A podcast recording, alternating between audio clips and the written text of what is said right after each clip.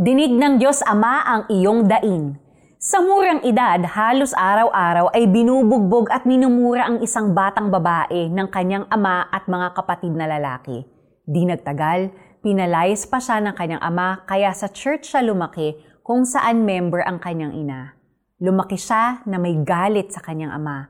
After college graduation, kita lalo sa kanya ang pagre-rebelde dahil kumikita na siya ng malaki, nalulung siya sa masamang bisyo, nalubog sa utang at nademanda.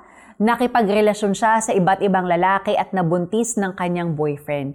Ang masaklap, iniwan siya at hindi pinakasalan. Dahil wala nang malapitan, bumalik siya sa probinsya para humingi ng tulong sa ama. Pero ipinagtabuyan siya nito. Nanganak siya sa tinutuluyan niyang maliit na kwarto pero halos wala na siyang makain. Sa tindi ng hirap na naranasan, umiyak siya sa Diyos.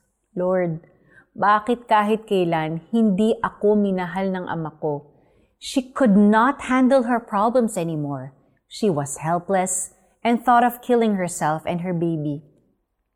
Habang humihingi na siya ng tawad sa Panginoon dahil sa gagawin niya, may kumatok sa kanyang room. Mahimalang dumating ang kapatid niyang babae with fellow believers.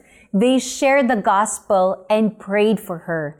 She accepted Jesus as her Savior and her Lord. Maaring hindi sapat ang naibibigay na pagmamahal ng Ama sa anak, ngunit hindi natin matatawaran ang sapat at ganap na pagmamahal ng tunay na Ama natin sa langit. Naramdaman ito ng babae at dumating ang pagkakataon na nagpatawaran silang mag-ama.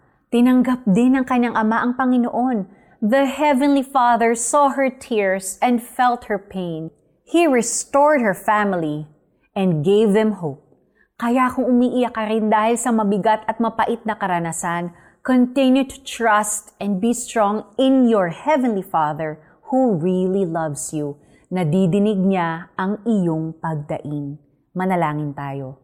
Thank you, Father God, because you alone can wipe away our tears. Help me to trust you in every day. I believe that you are for me and with me. Amen. Ito po ang application natin today. Hindi ba sapat ang pagmamahal na natatanggap mo sa mga taong nakapaligid sa iyo? Huwag ka nang umiyak kasi may ama ka sa langit na buong buo ang pagmamahal sa iyo. Buksan mo ang iyong puso at tanggapin ang eternal love ng Diyos para sa iyo. Pakinggan mo ako, Yahweh dinggin ang aking hibik. Sa daingkot panalangin, huwag ka sanang manahimik. Psalms chapter 39 verse 12. Ako po si Sonja Kalit. God bless you and have a great day.